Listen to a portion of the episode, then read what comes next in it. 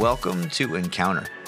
This is a podcast and radio show where we seek to encounter Christ, culture, and community. And tonight we have a free for all episode where we're going to be diving into a few different topics that we just kind of had on our hearts that we wanted to sift through as friends and believers in Christ. One thing I wanted to encourage you to do is if you are a listener of this podcast, we as as friends, as brothers, are reading through Hebrews together and studying it. We just came out of Exodus and now we're reading through Hebrews and trying to find the connections between the two. And so a lot of our references will be in Hebrew. So I encourage you to read Hebrew so you can be a little bit more in tune with our conversations as we go through our podcast. So with this episode, we hit on topics like putting our role models too high up on pedestals. And then to use as an example for that, we talk about the Hillsong documentary that just came out, what we think about it, why we think it happened, and what we think about the documentary itself. And then we dive into Hebrews 2 1 and taking earnest heed of putting our salvation and Christ at the forefront of our lives and our ministries. So, this is a compilation of rabbit trails focused and hinging around putting Christ first and people second and the scripture Hebrews 2 1. We hope you enjoy.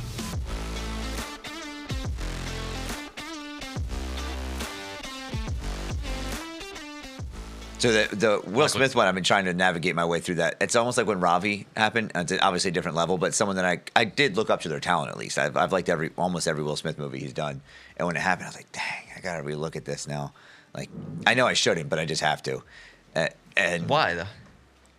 Huh? Why? Because it's I can't not. Because even I I guess it's All a, he did it's was smack a guy. It's a false assumption, but when I found out the reason why he smacked and everything going on and how horrible his marriage is and how they both have an open marriage and like all this stuff, I thought that he just had a happily married little family. I don't follow him that close, so I just kind of had this picture of Yeah, like yeah. a Denzel kind of guy. Okay. you know where he just had he had his life together and his Yeah. Even if he wasn't a believer, it's just they're secular people he can admire things about. You know? Right, right, right. and when that shattered and I realized how broken everything is, it's like I still like all his movies. I'm not saying that. It just made me like, dang it, now I gotta like break my bubble. I gotta Yeah, get yeah. a new new vision of who this guy is. I, I think you just hit the nail on the coffin right there, words or nail on the head, whatever it is, where it's that you I'm can't look up to anybody who doesn't have Christ in their life. Or where, even if they do. where well, Paul says, "Follow me as I follow Christ," and you can look at them through that lens. But if Mm-hmm. nobody has Christ, then what are you looking up to them for? Because they're obviously going to fail. Well, that's the the qualifications of that statement is as I follow Christ. That's what he's So saying. That's what yeah, I'm saying, I know. yeah. I'm saying that like it's not even if there are believers, it's like only follow me when I am Mm-hmm. following Christ. right, exactly.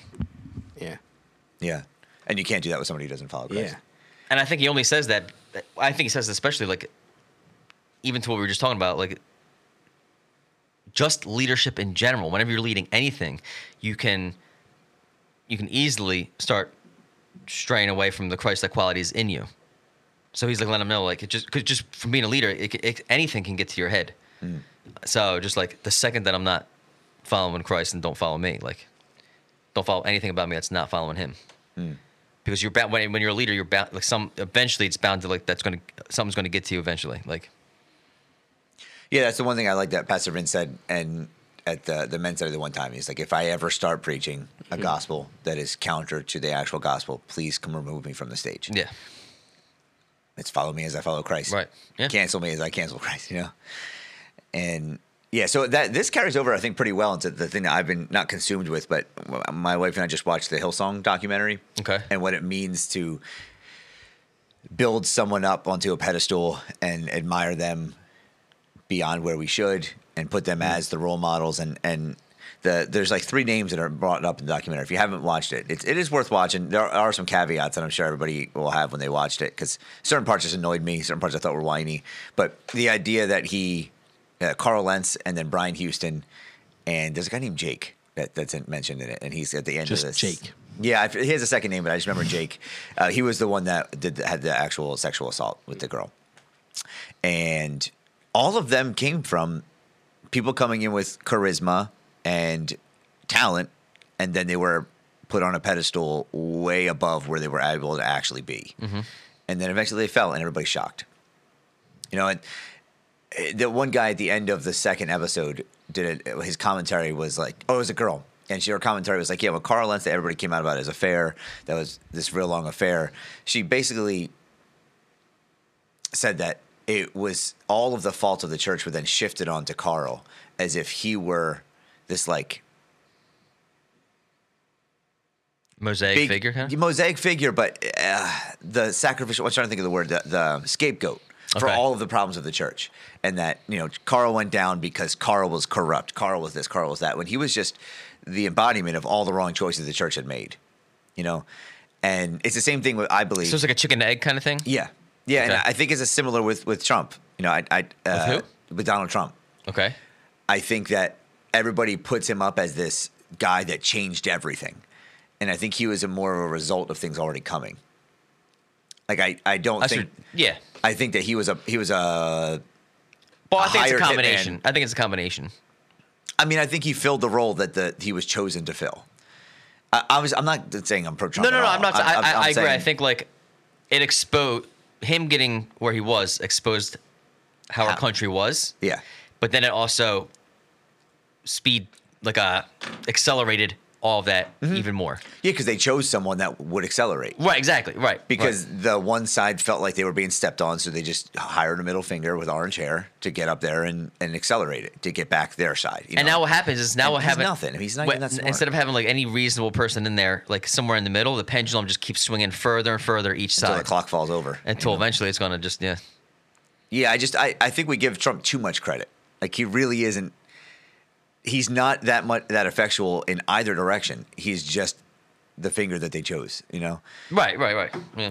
And I think the same thing with with Carl Lentz. Like I don't think he was. I mean, watching him, he's a good looking dude.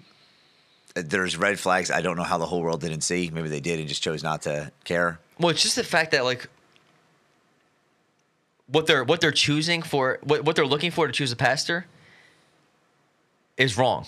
Yeah. Like like the, The thing, you know what I mean? Yeah, like Yeah. it's nothing like Timothy or Titus. Like, but that what it says that like uh, they're going for like good looking, charismatic. You know, uh, I don't I don't mean that in like the Pentecostal way. I mean like charismatic isn't like you know like good speaker, like High energy. Yeah, high energy. Like they're looking for those, and none of those are listed Yeah. on on the qualifications for pastor. So you're already looking for failure. Like when you when you're just already from the foundation. Can you? I, I can't imagine because they sat down and Carl Lentz was one of three candidates towards the end when they were interviewing, Mm-hmm. and I can't imagine Brian Houston being like, "Okay, you have all these. Are you hospitable?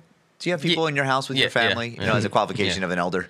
Yeah. And and I'm like, "Oh, that's uh, you're not really in the running. Right, you're not right, right. hospitable." It was like, "Do you have six pack? You know, Right. They were looking for like mass. Yeah. yeah, and What what would attract the masses? yeah, and he would, and he did. And it was in New York City, right? It was the, the Mm-hmm. Close one.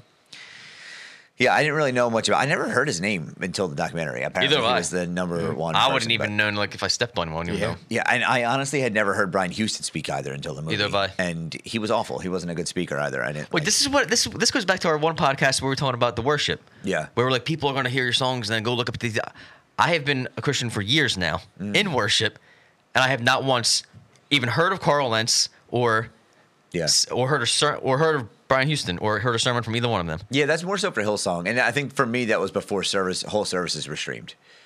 Um, Okay. Because growing up, they were just streaming. like They would just put out songs, um, and Okay. they wouldn't. Because Hillsong what is the worship band.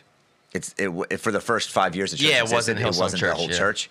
So when they would post Hillsong, it was just posting the worship. Right.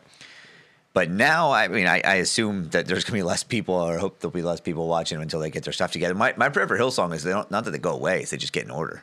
Right. know? Oh yeah. Sure. Yeah. Like I, I it'd be really great if this God used this to just correct their path and put them on the right path, you know. And I'm not writing off every Hillsong that I Hillsong song that I hear in the future. Um, I just be a little less emphatic. How do you guys feel about like picking Hillsong songs now that the- the stamp of infidelities on their church? I, I mean, to me, I still feel this. I still think I feel the same. Like it, it's not a song. I, compartmentalize things, so it's completely separate. An art is so separate from the artist. Once it has left, once it has left the artist, it's its own entity now. It's its own complete thing.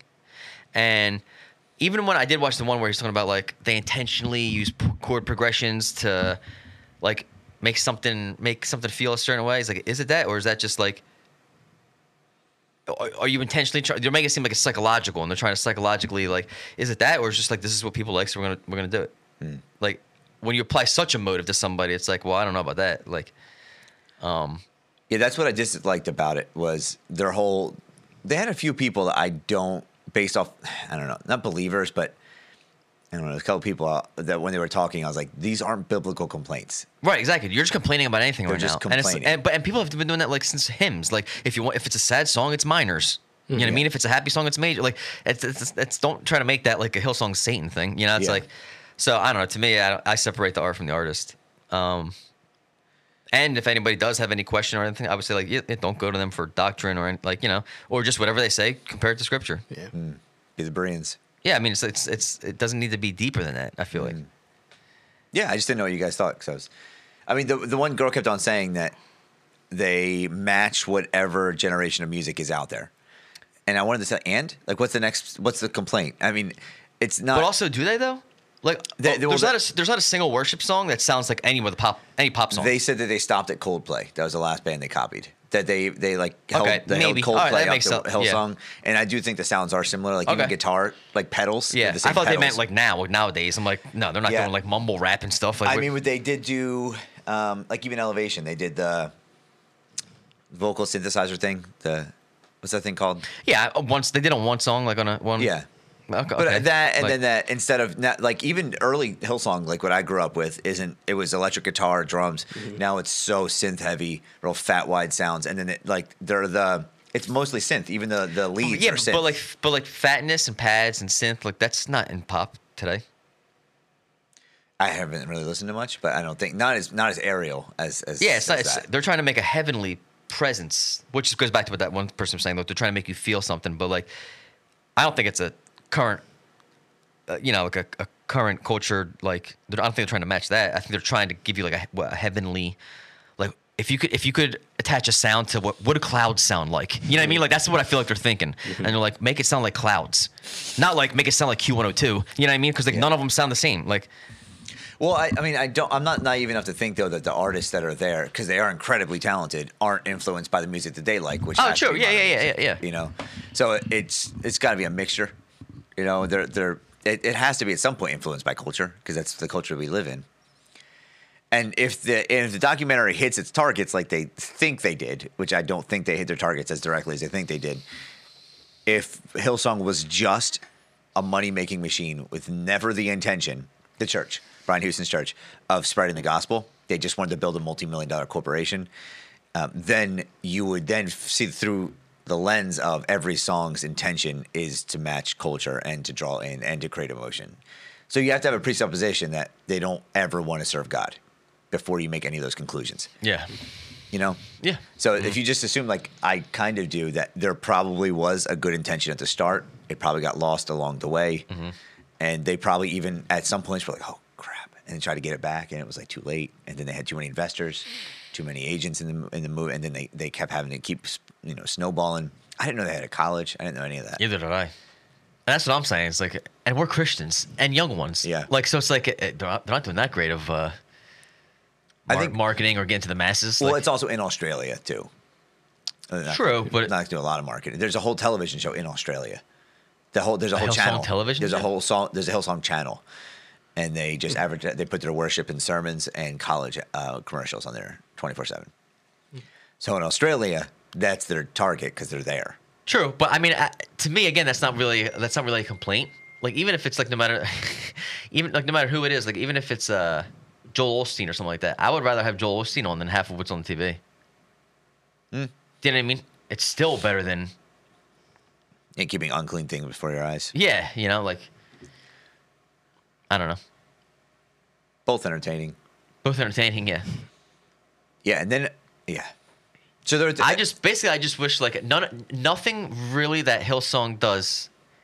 Hear me out here is a problem if the average Christian is being like the Bereans. I'm saying it's Mm-hmm. Do you have a resp- Do we have a responsibility for the people who aren't being like Bereans? And calling out like heresy and stuff. you mean if we are wait Like sorry? if we're the ones choosing, the, like we are. If just say we were, we choose all the songs. So the, just yeah, yeah, hypothetically, yeah. Do we have a responsibility to protect the non-Bereans from heresies that they might discover because of Hillsong connections? I don't have an answer. I'm just asking. Do we? Oh yeah, no, I'm I'm not saying yeah, no way. I'm we can't just like, shift that. the blame on like everybody and say they no, should no, all no, be no, no, no, Bereans. no, no, no. I'm just saying like. I was more talking about like the television show. Okay. Because we were saying how it's like a bad. We, we almost had this tone like it's a bad thing that like yeah they got a whole show and they put worship out there and sermons. It's like well that's better than half. Like you know what I mean. Oh, that what you were saying? I didn't know the like, connection. If it's not doctrinally sound, and you fall for that, that's on you. Like Yeah. you know, I'm not saying if I was Hillsong I would have bad doctrine out there. I'm not saying that. Yeah. I'm like as somebody who would choose something, I would always try to choose it biblically. Mm. So they're in the wrong for that. But I'm saying I would still rather have gospel, somewhat gospel centered messages on TV, and just hope that people are mature enough to sift through it. Mm-hmm. Yeah, I mean, the problem is according. I'm just just spitballing, so I'm not, I'm Yeah. not arguing, but the the way that they paint the New York church is that they they target surface to non-believers with their marketing and with their so like the combination of not having good theology combined with trying to get people who don't know I that good theology It's kind of like is a dangerous sword. method you know because like- if you go in there with a church like that, you're naturally going to draw people who don't who have bad, theology. or don't have any. saying. Yeah. and so it's just this like and then they they'll give money But at bare minimum, there are people who want to go to any church now hearing the name of Jesus. yeah Do You see what I'm saying? So I think that that's that's great, and then I agree with you, and I think it applies. The application of that is we should just be praying that these churches do the right thing and not be trying to completely demolish them. Correct. Do you know what I mean? Yeah, it's better agreed. that they Yeah, exist yeah. than not exist, Right. I mean, it's like our government. but they could exist way better. It's it's it's better that they exist, but we just got to pray for them because they're not. I agree. I just if the government declared that it was a Christian government, I would, hold them to a different standard. Which we kind of did a while ago. Yeah, a little and- bit. and yeah, and that went south, but whatever. yeah. No pun intended. Um, Oh gosh, I didn't mean that. took me a second. Yeah. So praying for I it's just I don't know. I, I whenever I have these like untouchable entities in my mind that aren't that aren't untouchable and infallible like anybody other than Christ, like eventually it falls. And I think just time has shown me that. Like I if you put me in a, like a one year period of my life, I could look at a ton of celebrities and a ton of people. For example, Ben Roethlisberger. Growing up, I looked up to the dude because I was a Steelers fan growing up in my house. We watched the games, and then I remember writing a book report on him in like fourth grade, and then finding out that he was like you know messing around with girls and, uh, and uh, sexually abusing people, and like if you take a small slither though before that he was infallible until i found that he wasn't take ravi for a small slither in time he was infallible until he wasn't. Take will smith take you know not even johnny depp but bad examples. Take hillsong. Yeah. take elevation's gonna fall. Like something bad's gonna come out about them in the next couple of years and it won't surprise me at all and i'm calling it right now. Um, who else right now that like we think would be untouchable? I, i'm not sure. I mean i i, mm, I don't want to say that one but there are certain people in my life right now that I even view in my own personal circle as almost infallible that have fallen in the past couple of years, and um, it reinforces the need to pray for people who you think are untouchable because they're not. You know, like our pastors, a huge deal. I just, Yeah. I, and I, I'll say this. I hope he hears my confession, but I don't pray for Pastor Vince often enough. It's, Yeah, 'cause I, it's lot I of- just rely on him to be the solid person Yeah, it's true. and I rely on people like Brian to be the solid person, and Mm-hmm. they're going to be attacked just as much, if not more, and they can fall very easily. Mm-hmm. Like the Carl Lentz thing, that this the he was like walking in, a, had no hints of infidelity up to this point. and I don't know if you saw the part where he like met the girl, but he was in a park, and he sat sat down on a bench, and there was this. I think she said she was Middle Eastern, and she was sitting in the middle of. And Oh she, yeah, I think she was, like, she was. Israeli. Oh, was she? Yeah, yeah. Okay. Mhm. And he said that she said that he was just staring at her, Mm-hmm. right? And that part like stuck out to me because she said he stared at her for about thirty minutes, which is one creepy, very very weird. Mm-hmm. Yeah. But I wonder if he's also was like fighting a demon that that not like a maybe a Like it took him 30 minutes to to to be like ah, before he "I'm gonna do caved. Yeah, yeah. And and he was thinking about whether or not because he could have walked up to any girl and and gotten her, but he sat down and maybe he was wrestling with the idea of doing it or not. And then he knew right away it was wrong. He looked left Right. and right, just like Moses, because when he went up Yeah. to her, he said, "Don't Google me." Right. So And he went out there, I think, for a jog, right? So he didn't know she was going to be out there. Yeah. Unless he did, but we can't put that motive. But it's like, it just happened to be. And- that was his wilderness, and he got tempted. and maybe he just wasn't safeguarding all the different ways Right. that he could have if he knew that he was his marriage was weak at that point. Maybe don't go out for a jog near pretty girls and Right, stand there and right, stare right. at him for a little bit, you know. And so how quick I, I'm just just giving him the best possible background behind that, but maybe he did a lot of things right up until that point Mm-hmm. and just let himself down at the wrong time, Yeah. you know. And it's terrifying, Yeah. to think about it that way. But Car- like um, Brian Houston probably set out Uh, like I was listening to his original mission statement when he did one of those first sermons in the third episode, and it was I was like, okay, that was good. Like that was a nice little sermonette you just gave there, Yeah. and then you saw them evolve into Yeah. money. See, what I didn't like about this documentary is the fact that we're painting, and I get it, they kind of do it to themselves because they are on the public stage, but we're painting this not only there's this there's the sin of putting them on a pedestal that they shouldn't be on, but there's then there's also the sin of putting their sin on a pedestal that it shouldn't be on. There's Carl Lentzes everywhere. Oh yeah, There's Carl Lentzes in our church right now that aren't getting documentaries about him. let's get him. No, I'm just saying. You know what I mean? It's like we all have some. We all have sin in us. You know what I mean? So, uh, so it's like uh, he Mm-hmm. That's just what I'm talking happened to be we started. With the pedestal is the issue. right. That's what I'm saying. We put him. We, we think he's too amazing, and then we find out he's not. And then we think he's the worst guy on the planet. Mm-hmm. It's like it, it, it's right down the middle. He's like every other human being. Every person that wasn't covering him in prayer, every person Right, that wasn't exactly. checking him back when he was Right. making mistakes, they're all. But he gets a blame. documentary put out about him when there was probably 50 people in the congr- in his congregation that were also having affairs Yeah. simultaneously. Yeah, I mean, it's like so. I, I felt weird getting his thing exposed like that. Like, Um, yeah, I also uh, the again, it is worth watching, but I also didn't like how there weren't a lot of facts. Yeah, it was all like, it was uh, all anecdotal, speculated. and Yeah, all like there weren't a, there wasn't a lot of information. You- Like I could have read any article about Hillsong that was a page long and gotten all the same information. Mm-hmm. Right. But like the the music and the same thing with most documentaries like Blackfish and stuff like that. You get all the sad video clips. You don't get a lot of yeah, they're, they're literally trying to make you see this in a certain light. Yes. that's what I didn't Which you like have to know it. going Yeah. in. Right. but it's still heartbreaking to see the women that were affected and, and Yeah. seeing the devastation like that that carry I'll carry that with me after Mm-hmm. like that one girl whose dad had to like the the problem with the girl who was assaulted by Jake is is uh, sorry Jake um, He sounds hideous. yeah he uh, basically at a party got um, there was apparently the at the Hillsong College drinking was promoted um, by the No, it wasn't. Nobody was allowed to. really Yeah, yeah, no was- no you're right okay but hold on at, at, she said at some point though At, she's- at his house. at his house it was At his house, he was encouraging them to. Okay. But, But at the she said he college, was it was drunk you're all not the allowed. time. It was very strict rules at Hillsong but College. but the but the leaders were able. So the leaders, she, it was something something was promoted though. It's either the It was- staff. yeah, but it have was the at his rules. house. It wasn't on the campus. Okay, so either way, he got really drunk and he felt her up, right? Yeah, yeah. Um, and then they reported it, and then the dad had to take extra steps five months later after they were basically like pushing it to the side. Which again doesn't surprise me that a corporation, a church, it's horrendous, but a corporation, which is kind of what it's turned out to be, has tried to protect its own and tried to keep right. its image. Yeah. you know. Again, like that was one that when they said, I was like, and.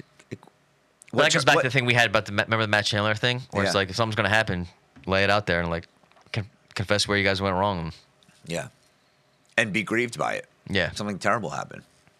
But it's interesting though. I mean, this is a new thing. Like Paul even writes about uh, pe- people preaching with selfish motives, And he says, let him. and he says, "Let him, yeah." And he goes, "Let him," and just uh, well, so I'll read it. It says, "Some indeed preach Christ."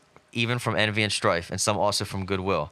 The former preach Christ from selfish ambition, not sincerely, supposing to add affliction to my chains, but the latter out of love, knowing that I am appointed for the defense of the gospel. What then? Only that in every way, whether in pretense or in truth, Christ is preached, and in this I rejoice. Yes, and will rejoice. Well, Jesus even says it to the disciples when they're saying like, uh, "This guy preaches and uh, cast out demons, but he's not for us." And Christ Yeah. says, "If he's not against us, then he is for us." Yeah. Mm-hmm. Well, he, there he's preaching against sectarianism, like the the philosophy of breaking down the body by Mm-hmm. barriers aren't biblical. Yeah. So that that too, I mean, it's a little bit of both. Yeah.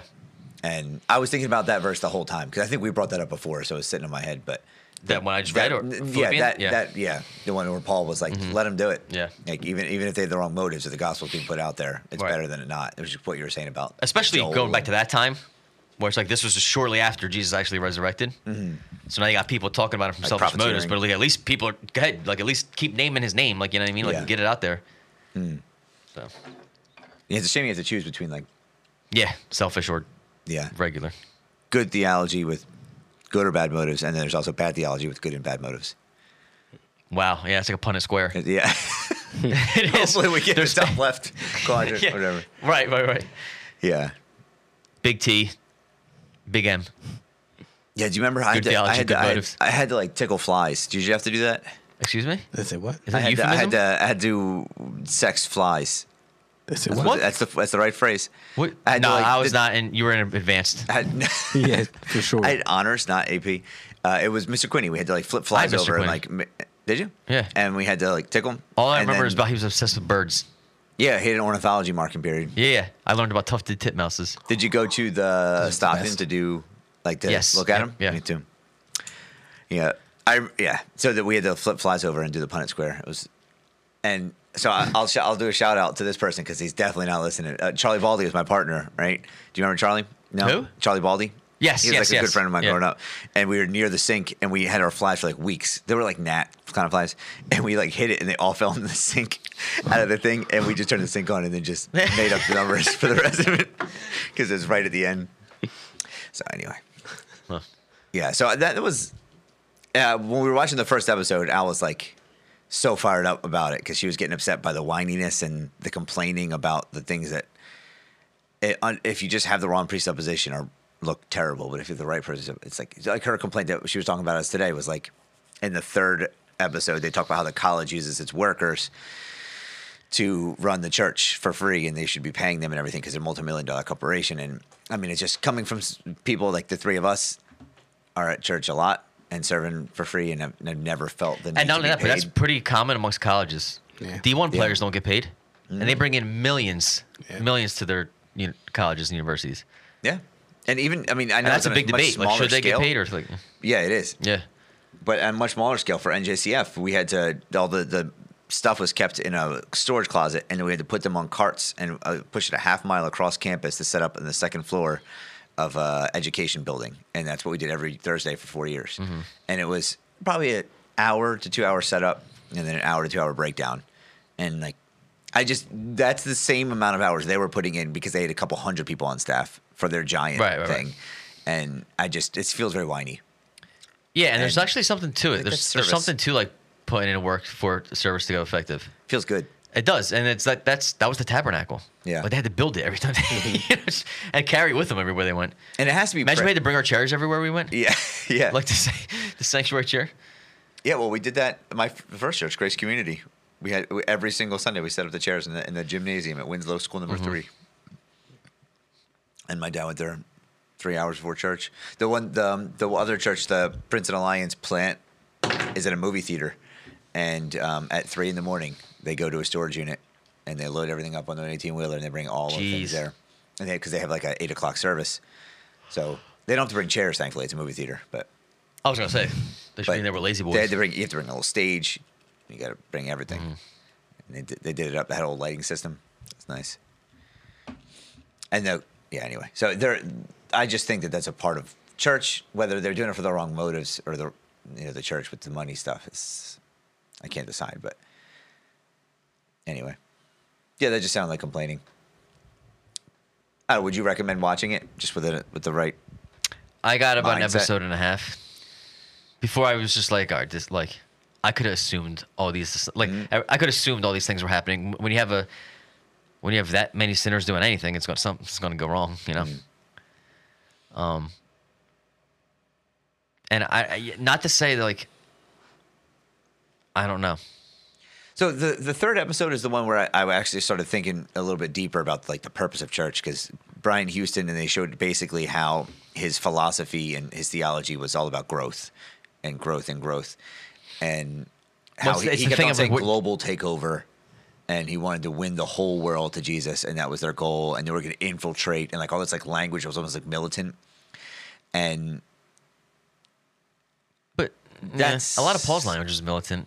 Not in the same way though Yeah, not like a takeover, but in and like, also um, it's people's choice you can do whatever the heck you want. You're not going to take over the world with the gospel. You can share it to as many people as you want. Yeah.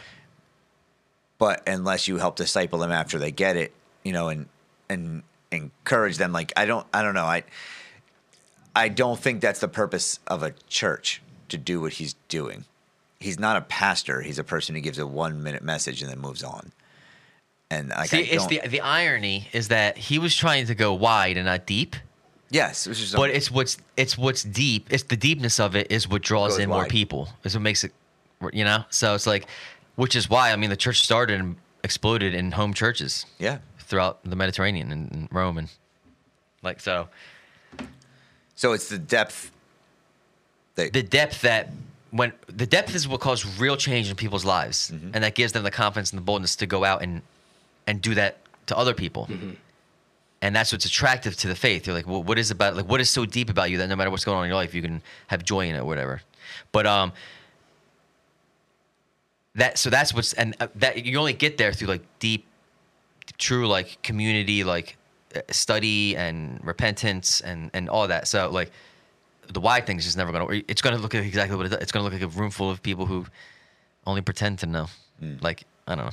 It's Yeah, no, I agree. I, and I, that philosophy, seeing it come to fruition, yeah it was very clear it's the wrong one. right You know, we kind of just always say that it's it's the depth and not the width. And, Well, this- and but now, like you see, when somebody really, it's like Yeah. I mean, my it's like communism, and- communism and capitalism. It's like not pro capitalism, but you're like, all right, communism. You argue for it. Let's see it.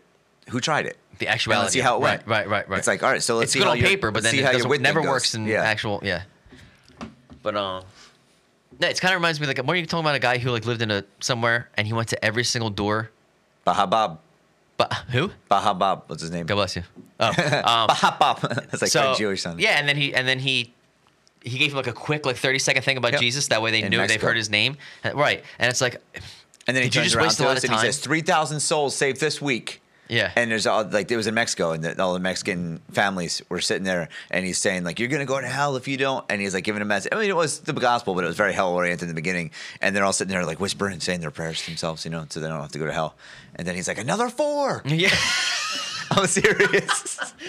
oh man and he kept walking, and all of all the missionaries that weren't a part of his thing Yeah. were like building the house for one family to live. Right, right. And we're like slaving away Yeah. after we woke up at three in the morning, and he's just like, "I got four. I'm like, "What am I doing?"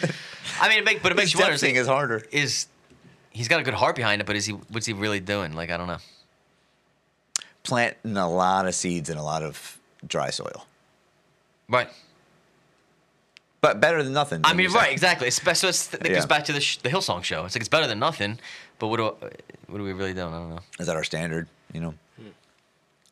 So it just it goes back again to personal holiness because we can't hold any of the people accountable for anything. It doesn't matter what I think about Hillsong. I have no role in in furthering them or shutting them down. Right, I don't think th- our listeners, if we just said, "Hey, you can't listen to Hillsong anymore," they would stop anyway. right. So why not just worry about my personal holiness and keep moving on? Mm-hmm. So I with the Bible study we did on Tuesday with Hebrews two, Yeah, the first verse that I probably should have memorized by now, but the one that's take earnest heed. I've been thinking about the two question. one. That, huh? Two one. Yeah, it's, yeah. Um, let me pull it up real quick. Hebrews 2 1. Fill in the gap of silence. NKJV, baby. Not the nearly inspired version. NIV. KJV, you know me. Therefore, we must give earnest heed to the things we have heard, lest we drift away. So, I've been thinking about the the conclusion I came to in during the night because I didn't think of this answer until I said it. But ministry is probably the first place that we don't take earnest heed of Christ. yes. I know. I know. I know what you're talking Mm-hmm. about when you said it because what you said, I was like, I don't know.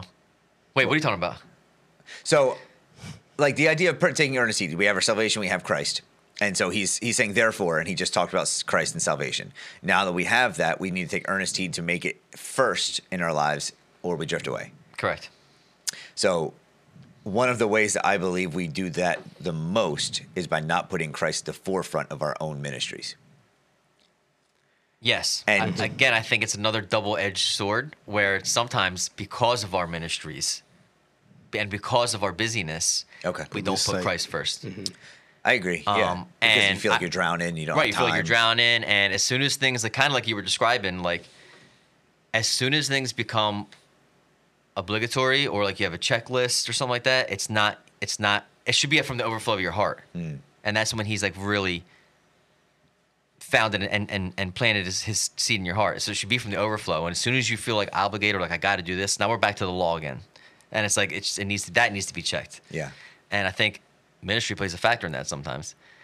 And And I'm scared to say that I think it's more often than not. Yes, and I think a bigger part of this, which we'll have to do on another episode, is because we have lost the idea, the true idea of what it meant to have a Sabbath. And that was a, one of the Ten Commandments for a reason. And I think we lost the meaning of it and what it, it nobody does anymore. If you ask anybody, like, how do you observe uh, rest? You don't have to say Sabbath because they, they immediately associate it with like the Jewish law and blah- blah- like how do you observe rest that was intended for you? Like, and nobody has an answer because they don't. They just it's just kind. It's just, especially in America. This is one thing where America, like our nation, was just founded on go go go go go go go. Yeah. Um, and that bled into the church. Um, even just things like you know. Other countries have siestas. We don't. We don't. That's not. That's not us. Like we'll eat in our car with our drive with our knee, and like that's America. Like so, we don't ever the Sabbath was meant for us to delight and just find joy in it. And uh, it doesn't have to be on a certain day. It doesn't have to be, but that that rest and delight was for a reason. Well, so Al and I did our best to do that Silent Saturday Yeah. deal, and we failed because I went to the Breakfast Club in the morning, and then um, someone called her to tell her that they were pregnant, so she picked up her phone for that. Yeah.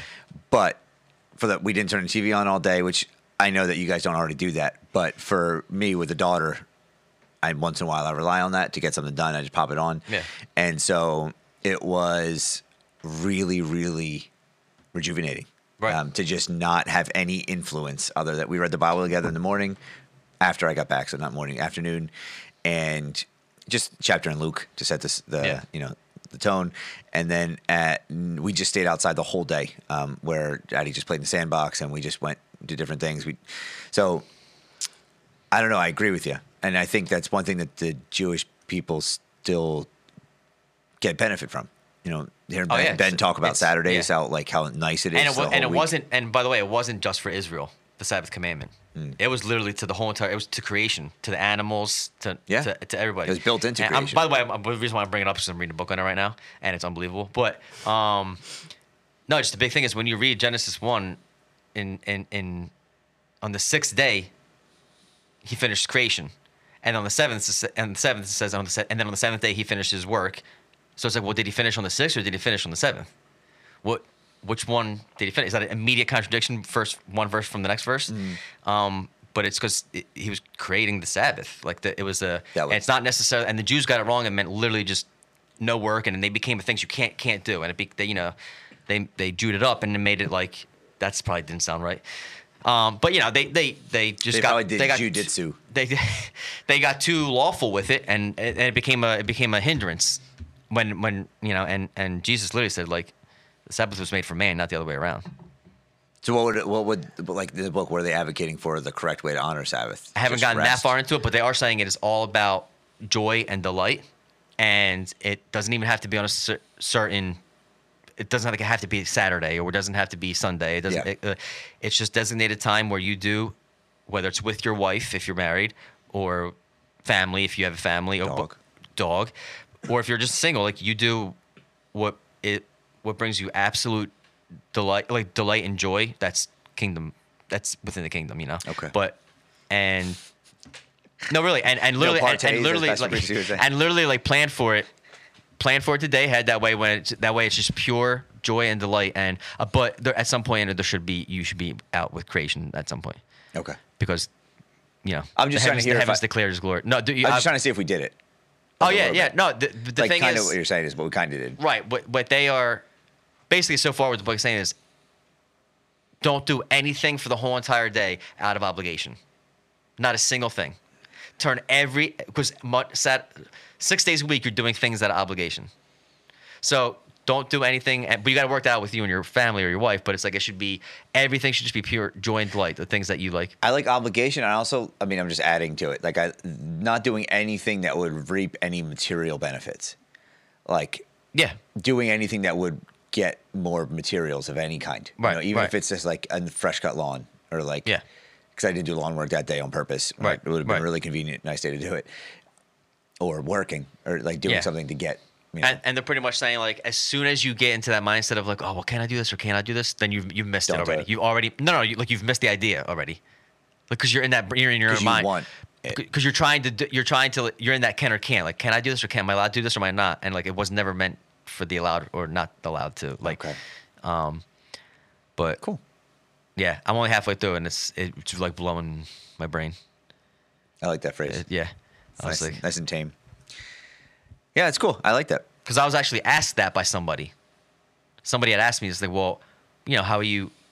What are you doing for your rest? How are you observing your Sabbath?" And I was like, uh, I was like, I don't have an answer.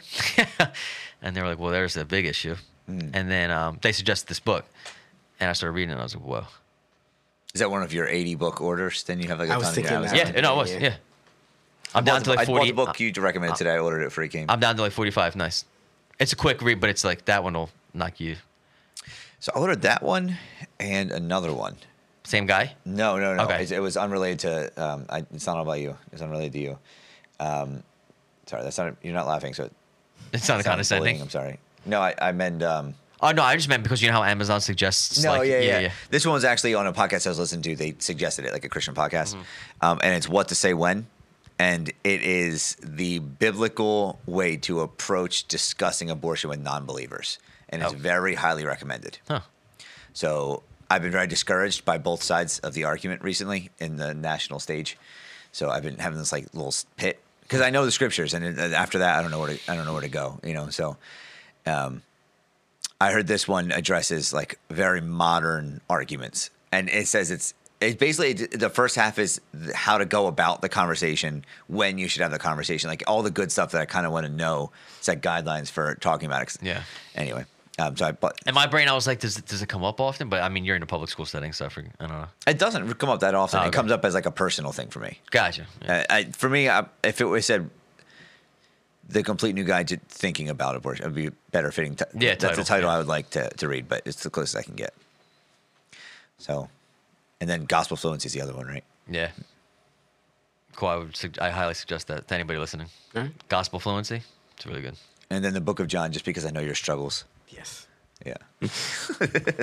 No, I was thinking about what Joe was saying because I've been asked that a lot involved in ministry on Sundays, and my response has always been, "Oh, afterwards, so, you know, like I go home and I rest. Mm-hmm. I'm, I'm resting. What are you talking Yeah. about? Yeah, you don't But rest on Sunday. It's never really taking joy in what I'm doing, other than outside of the joy of doing the ministry. Right. But that's like you said, it's partially Right. out of obligation. So the guy literally explains exactly what, and he, he explains it down to a T. He's like, this is what most average males Sabbath observant is. You go to the church and you may or may not serve, but then you come home and you you eat with your family, and then you cut the grass or you finish a project that you didn't finish the day before, or you do. And he's like, and you know, he just goes through like your typical like. American male, like what Yeah. family dad Sunday would be, like watch the football grill. at night. Well, yeah, watch football at night. You know what? And then he's like, "This is," he he calls it like the bastard, a bastard Sabbath. Mm. He's like, it, "It was that's not at all what it was ever meant to be," and and it's good. I suggest Cool. it. Yeah. Yeah, check it out. Yeah, I think the the Hebrews verse, the taking heed thing is is I'm just trying to think it through, like what it would look like on for my ministries. Again, like so many times, and this isn't a this isn't a brag, but like I thought I can't wait to see Joe at twenty something tonight. Mm-hmm. That's something I wanted to tell him. Or I can't wait to see, you know, Cole and Joe and talking about the new encounter guest we just got got on at twenty Yeah. something tonight, you know, or at Revive or Bible study, and we go to worship. I can't wait to try out the new guitar that I just got. Mm-hmm. You know, instead of like taking heed of the salvation and putting you know Christ first before you get there. There's nothing wrong with any of those things I just said, but they can't be the priority. And if they are, you should stop doing what you're doing. Mm-hmm. You know, it's not wrong to want to share with a friend something joyous that you're talking about Right. that, for the kingdom, but it is wrong to go into that with the mindset of you know personal desires. So that's so what I brought up on Tuesday about what you're saying was from the Gospel Fluency book, but they made such a good point where I was like, I never really thought about that, but it makes so much sense. Where it's like you, when you meet somebody, when you talk to somebody, within two times of talking to them, you can figure out what they love most because that's what they talk about mm-hmm. most. And it's like that's so true, and it's scary. It's a scary thought because it should be Is that Christ for you, basically? Right. Is that Christ for you? Mm-hmm. What is the, or is it not even? Is it not even a thing? Is it just like complaining? Is it? Do you just like to complain, or is it just uh, you know, it could be fill X, X, Y, and Z. Fill it in with anything. But like, what is, what do you get the most joy and passion of talking about? And even even it could even be the Bible, and the Bible can become an idol. That one's a weird, that one's confusing, but it could be like because knowledge puffs up. The knowledge of the Bible, yeah, for sure. Right. Right. Yeah. Right, exactly. Yeah. Um so, you know, it's it's it's, it's an interesting thought. Mm-hmm. Yeah, when you say idolize the Bible, it's it's it's that is tricky because I can idolize the Word of God healthily because it's the breath of God that did it. But to do that, I need to factor in my interpretation of the Word of God as well, which makes a part of me the idol. Yes. Do you know what I mean? My only relationship with it is what the Holy Spirit reveals to me, and I have no control over that generally, or the accomplishments I feel like I've made in studying it. And so if I'm like browbeating someone with the Bible on a theological topic like sexuality and gender and like that, that's my systematic conclusion of what it is, not it itself. Yes. Does that make sense? Yeah, either our own interpretation or the amount of knowledge. Yeah. And then it becomes like a look at me type thing. Mm-hmm. Yeah. But it, but the other good point though with that though is it's not it's the Father, Son, and the Holy Spirit. It's not the Father, Son, and the Holy Spirit and, and the Bible. Mm-hmm. Wow. But the Bible is how we know by the Father, Son, and the Holy Spirit. It's like a weird thing, you know. It's like it is double- weird because like I, I, it is more holy than anything else we have on this earth. Because there's people right now coming to Christ without the Word and through like general revelation, yeah. which mm-hmm. is a, which is what a lot of generations. Before but then again, the word. they're being they're getting the revelation of the Word to them whether it's not a hand, the Bible in their hand, but the right, revelation right, right. of the gospel is the word It's synonymous. Correct. So the word itself, but not the, not the six, 66 books, leather bound book yeah. that we have, mm-hmm. is what I'm trying to say. Yeah. Yeah. It is confusing. It's, yeah, not not even confusing. It's just a it's just a slippery. It's just a weird one. It's one that I hope we don't have to argue about that much. I don't know yeah, how don't people think, do that. Yeah, I don't think. We, yeah. I mean, at the application of that's pretty sparse. Yeah. Scarce, sparse. I'll take them both. Sparse is a word, right? Yeah. I feel like that's more for like seasonings. I was gonna say, like is that seasoning? Like you. Sp- a sparse seasoning. I don't know if that's just because I'm hungry right now. I don't know. How are you hungry? I don't know. It just hit me. We just ate. I know. Thinly dispersed or scattered, austere or meager. I don't know. Okay. Need a definition for the definition. yeah. Um. Yeah. So how was you just saw a Jewish man speak about Hebrews and Exodus? How'd that go? Oh. Yeah. So did so did you? Cole, Is that are what you, he talk- are you that what he talked sentient about? ever? I, I'll be honest. I can't remember if that's what he talked about. Yeah. you You know why you out of it. He- Cole has not doesn't have a lot to say because he's not usually listening. Apparently, that's it. Yeah, no, he, I mean it wasn't a Hebrews Bible study, but he read like four times from Hebrews. Um, but that was Yes. at CC. Okay. Yeah. Okay. I, Yeah. I got confused because you made it sound like it was like an I only got that summary. Hebrews. That's all I know. It was just Bible it was like a slight. Oh, I hate bringing this up, especially because I hear comments. But it was like it was like a mini. It's it's cool hearing it from some like a messianic Jew because because you. It seems Why is that controversial? no. I'm just saying like it, to me it's like it's almost like a small step real quick into Israel. Mm-hmm. Do you know what I mean? Uh, oh, and then oh. like, and so it's like every time like he doesn't say Jesus, he says Yeshua. You know, it's like it's cool because Yeah, that's his cool. actual name. You know what I mean? So it's like, and we're constantly like, people think, people think Christ is Jesus' last name. Mm-hmm. You know, not hopefully not Christians, but you know, His surname. Right, right. But you know, it's it's it's Jesus, it's Yeshua Messiah, Yeshua Yeshua Mashiach. You know, so it's like that. So it's cool to hear him just talk like and things like that. And he talked he talked about Passover and like the mm. symbolism and like the feasts that they observe and it's it's cool to hear that because that's how the gospel writers wrote. Like when John wrote John, like when John wrote the Gospel of John, like he included certain things for a reason, and there were sh- certain Jewish things that were signs for the Messiah coming. So to hear somebody talk about them and talk about how he still observes them because they do point to him, like it's cool to hear. Like, um, Well, it's like anything. I don't think that's that strange. Like when you hear somebody talking from a that a culture that you know and they make cultural references, it's just fun. right? Yeah, true. He made you like pulled you into Israel. Yeah, for yeah, like real quick, it made, but it, yeah, You're afraid I'm gonna make a comment on you. yeah. I, I only made that like three times. You're acting like I like beat you over the head with it. No, I feel like it's every time I bring up Israel, like we know you went to Israel, you know. Well, I had to do it the one time where you talked. It was like an Israel episode. I had to bring it up Oh. once. um, but yeah, I don't know. What'd you think? Well, Cole, Cole apparently blocked that out. No, I'm trying to remember. There's something specific he said. I should have wrote it down. I know because Rue wrote it down. Did she? He, Okay. he said he dropped a one, like a one-liner, and I was like, Yeah.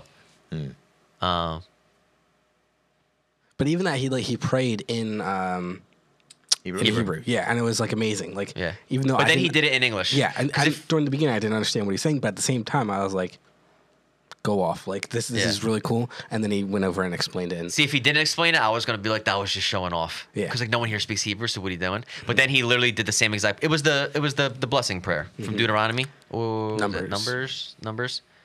J- um, Dave Workin used to do that Yeah. for us. I mean, I went to our church. He used to pray in Yeah. Hebrew and then English Yeah. Because he went to Hebrew school. Right. So it's cool when you do it, and then translate it in English. I was waiting to see if he was going to though. I was like, eh. like if nobody gets it, what are you doing? It's tongues. Yeah. Yeah, that's cool though. Mm-hmm. He looked pretty epic in the picture he sent me. Yeah. Big old beard, right? Big old beard, yeah. If you could only pull two books from the Bible, what would you what would you pull? Genesis, wait, what's the goal? Pres- So preservation. no, not even. Okay, so you, you're going to a, you're you're going to an island, and you can only give them two books of the Bible. Which one would you give them? And they've never heard or seen any of this before again.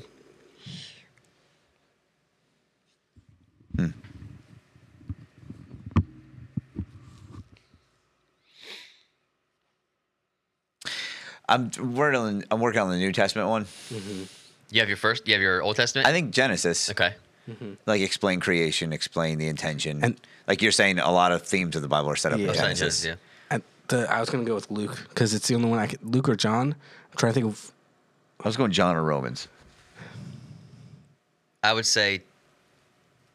I think I would say John. I think I would say Genesis and John. I think John is the most simple version of Jesus. Mm-hmm. Not a lot of theological, like questionable. But there's a lot of big themes. We were going over that through the. Oh, John uh, is the through most Bible famous. Yeah, well, actually, you know, interesting thing though, which you would never think. Back in like the first century church, like the who they considered the theologian, like the theologian wasn't considered Paul. He was considered the missionary. The theologian was considered John. Yeah, I'm not saying it's not dense. I'm just. I, I don't think Yeah, I there's, know a lot, mean. there's not a lot yeah, of parts yeah. that need to be really broken down too far. It's like a, there's a surface reading that's pretty fruitful. That'll bear fruit. Yeah.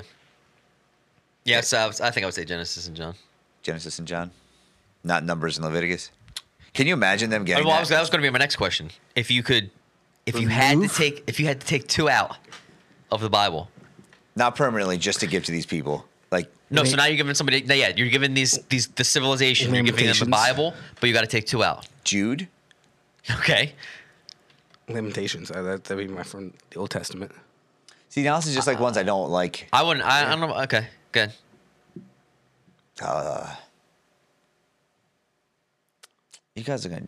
I, all right, my. All right, Oh yeah, no, yeah. Uh, This changes- Lamentations it's- and it's Matthew. stuff.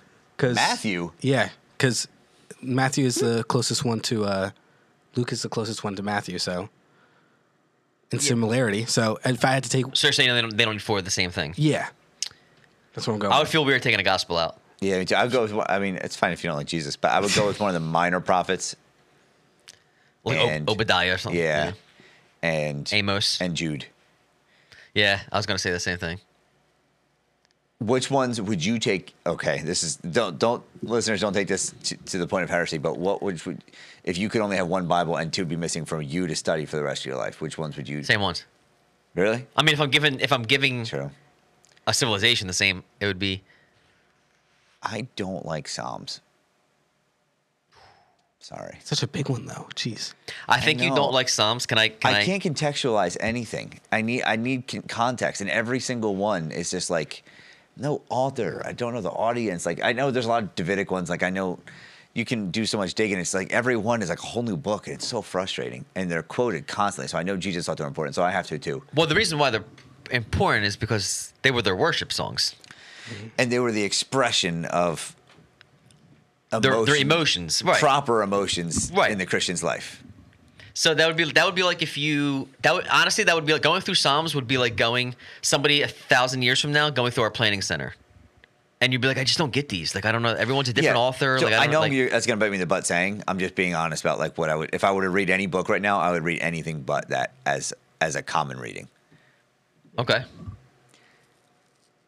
I have not yet, even when I went tried to listen to the Bible Project, go through it. I have not yet heard anyone hook me into like a desire to read them. Either they go so far deep into word context and semantics and like that I get. I just like that's so much work for that conclusion you just came to that I got like immediately when See, I read okay, it. I, okay, same thing, same feeling you're getting with that is how I feel about Proverbs. Okay, I, yeah, With Proverbs, because not only Proverbs will be like it'll be like a, sh- a stanza, and then next one has nothing to do with the one you just read. Mm-hmm. Like that's the, the Quran's written a lot like that, where it's just like it's just spewed thoughts. It's just like you know, it'll be like one little whatever you want to call it. It's called Proverbs, but you know, one little proverb, and then and then two lines down, a different proverb that had nothing to do with the first one that you just read, all in one chapter, and it's just like they're just like little sayings and like little thing, and it's like it's hard for me to like. I think that and the value in them uh, again. I'm not de- devaluing these books. That's like Yeah, yeah, yeah, I. I'm like nervous to talk like the way I'm phrasing no, it, but. yeah. And you got favorites. I mean, Yeah, favorites and least favorites, and that's my least. I know that the value is like for Psalms.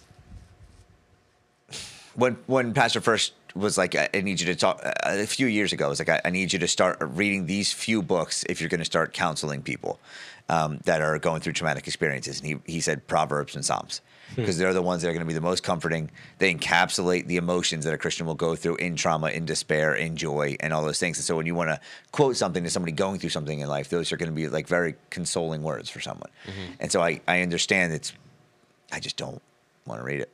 And when they reference it, I And go you know back. I'm like, oh, I got to cross, cross. I think a big, was specifically with Psalms. I think a big part of that is because they were songs, they were songs written in Hebrew, translated into English. It's not so now they don't rhyme. Now they don't. No, it's like now it's just like dry poetry.